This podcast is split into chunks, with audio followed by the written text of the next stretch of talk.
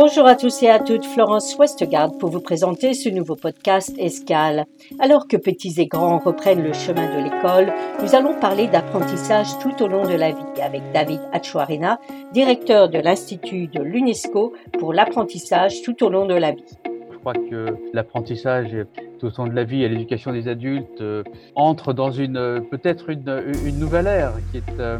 une ère qui est euh, modifiée compte tenu euh, du numérique, mais également qui est modifiée en ce sens que peut-être que plus que jamais, euh, elle est euh,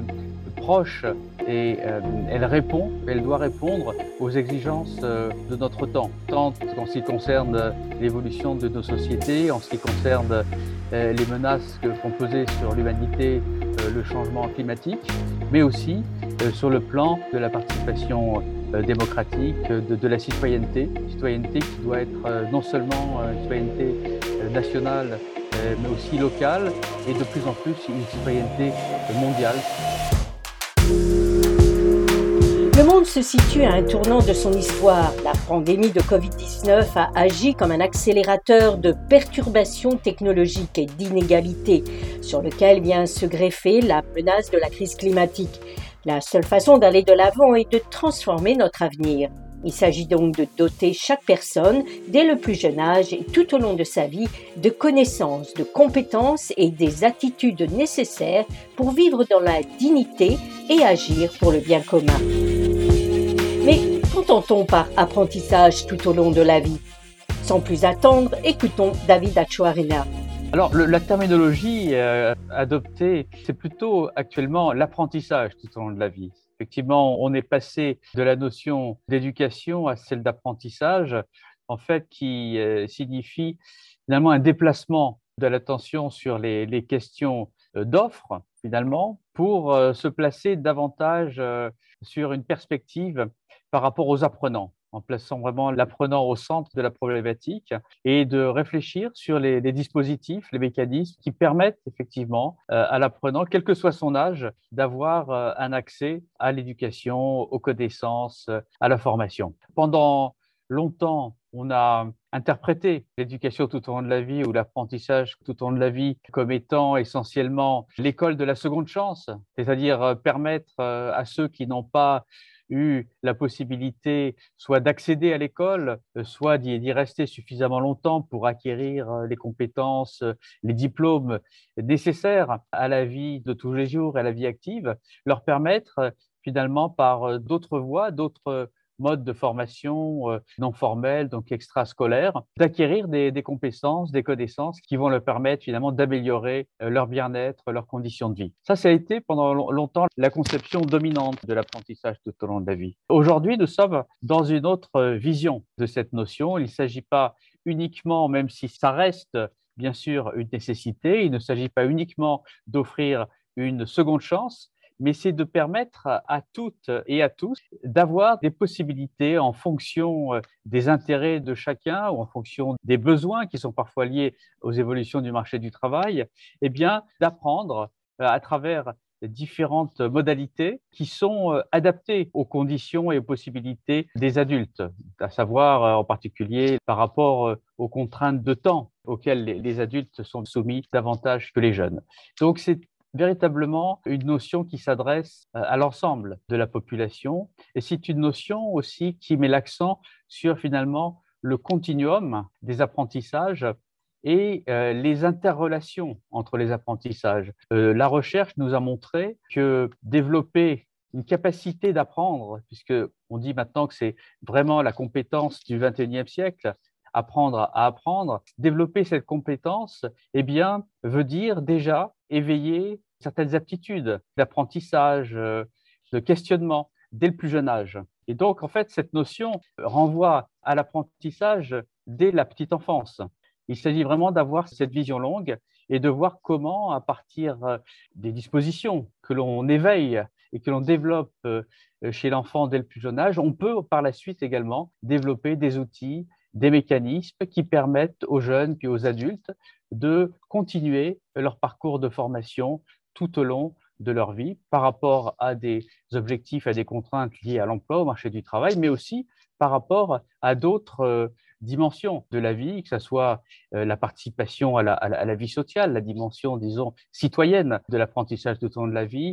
des connaissances liées aux défis auxquels sont confrontés les adultes aujourd'hui, par exemple les défis liés au changement climatique, et à l'adaptation au changement climatique qui bouscule, si je puis dire, euh, les habitudes et les conditions de vie de beaucoup de populations dans le monde. Donc c'est tout ce spectrum, si je puis dire, ce champ très vaste que recouvre euh, l'apprentissage tout au long de la vie et au sein duquel, bien sûr, l'éducation des adultes continue d'occuper une part euh, très importante.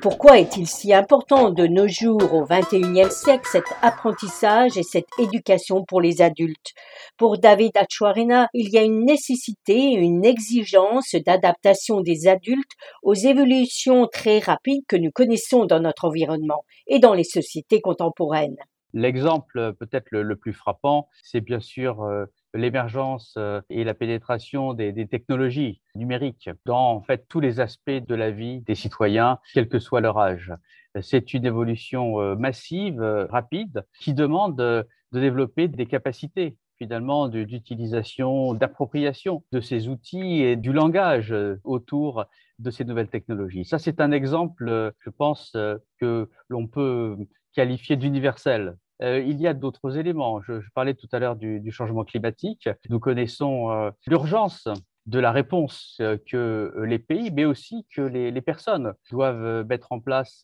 pour s'adapter au changement climatique, pour réduire, si possible, l'impact, l'emprise sur l'environnement. Cela nécessite des compétences, ça nécessite de faire modifier, de faire évoluer les comportements et donc de s'adresser également aux adultes. Certes, intégrer ces dimensions dans les programmes scolaires est, euh, essentiel, mais euh, il faut également, tout en ayant cette attention pour les plus jeunes, eh bien, développer euh, des actions aussi en, direction des populations d'adultes pour leur permettre de s'adapter, d'évoluer, mais aussi de contribuer à, faire évoluer les pratiques dans leur environnement quotidien, que ce soit dans l'environnement familial ou dans leur environnement également de travail.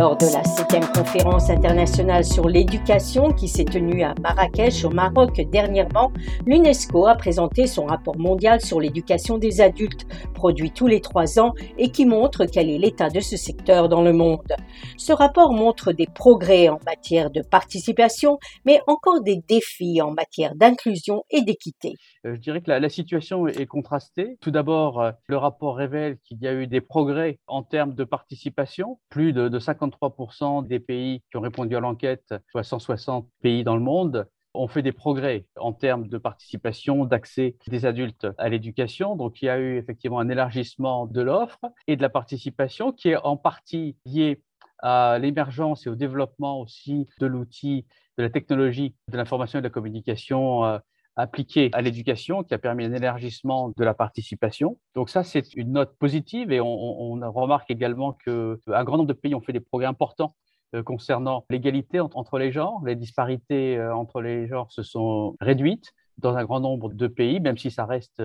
toujours une préoccupation euh, importante. Donc, il y a des progrès. Mais le rapport euh, met également en exergue un certain nombre de défis. Tout d'abord, autour des questions d'équité et d'inclusion, c'est-à-dire que euh, on voit qu'un grand nombre de pays n'ont pas porté une attention forte aux populations les plus défavorisées. on note certains résultats, disons, qui peuvent sembler paradoxaux. Par exemple, que 24% des pays qui ont répondu à, l'enquête ont constaté une, baisse de la participation des adultes les plus âgés à l'éducation et à la formation, ce qui est, euh, peut sembler paradoxal dans un monde qui est un, monde euh, qui est en vieillissement. Donc, euh, on a à la fois dans beaucoup de pays cette problématique du vieillissement de la population, et malgré cela, on voit qu'un certain nombre de pays ont, réduit les efforts euh, en direction de cette population. c'est juste un exemple pour montrer qu'effectivement, cette question de euh, l'attention portée à des publics euh, particuliers, à des publics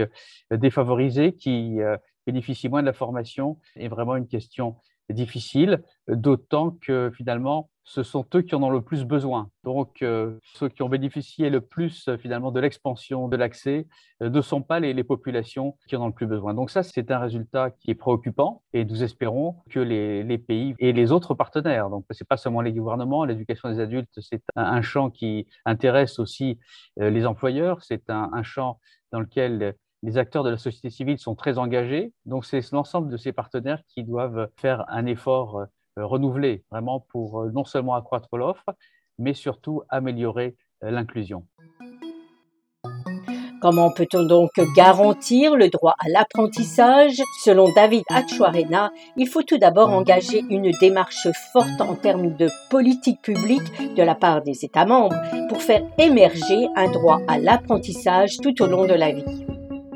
Le cadre d'action de Marrakech, donc, qui vient d'être adopté par euh, les États membres euh, lancent euh, un appel fort à l'évolution du droit à l'éducation pour finalement faire émerger un droit à l'apprentissage tout au long de la vie. Donc ça, c'est vraiment, je dirais, un développement tout à fait important dans le positionnement des États par rapport à la question du droit à l'éducation. Et l'UNESCO va engager, à partir de cette décision, un certain nombre de, de travaux pour euh, voir de manière plus concrète quels sont les, jalons et les étapes, d'une part euh, au plan législatif, pour permettre euh, d'inscrire cette évolution du droit à l'éducation dans le cadre législatif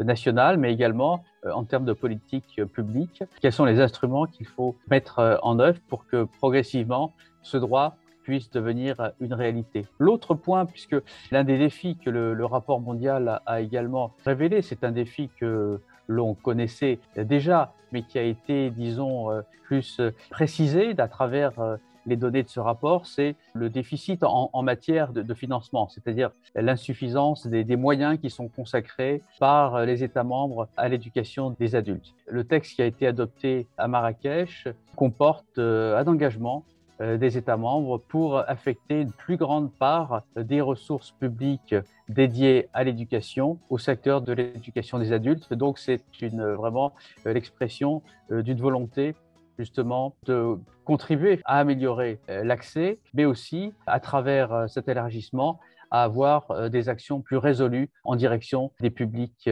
défavorisés. Donc l'UNESCO, à partir de ces résolutions, va maintenant travailler euh, de manière plus euh, fine, si je puis dire, avec les États membres à travers une démarche euh, régionale pour voir comment concrètement ces actions peuvent être euh, euh, déclinées en programmes, peuvent être intégrées dans les politiques euh, nationales d'éducation et plus largement d'apprentissage tout au long de la vie, parce que c'est un secteur qui ne relève pas uniquement du ministère de l'Éducation. Donc,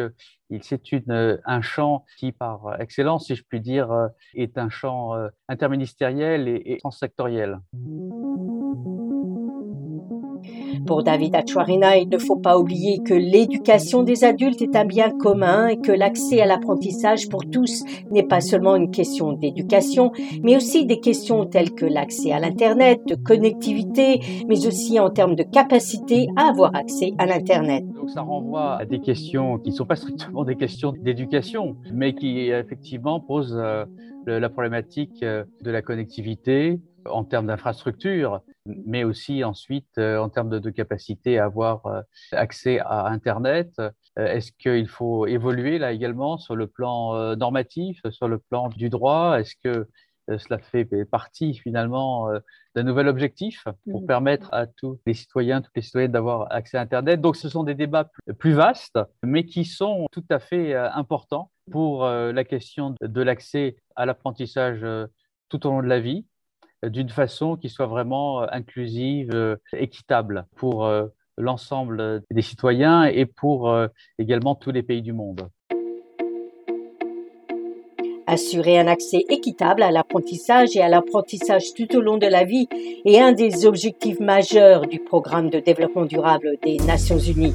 Et cet apprentissage tout au long de la vie est la clé pour que chacun puisse bénéficier de nouvelles méthodes de travail. Celles-ci éclaireront la voie vers d'autres chemins qui répondront aux exigences de notre temps.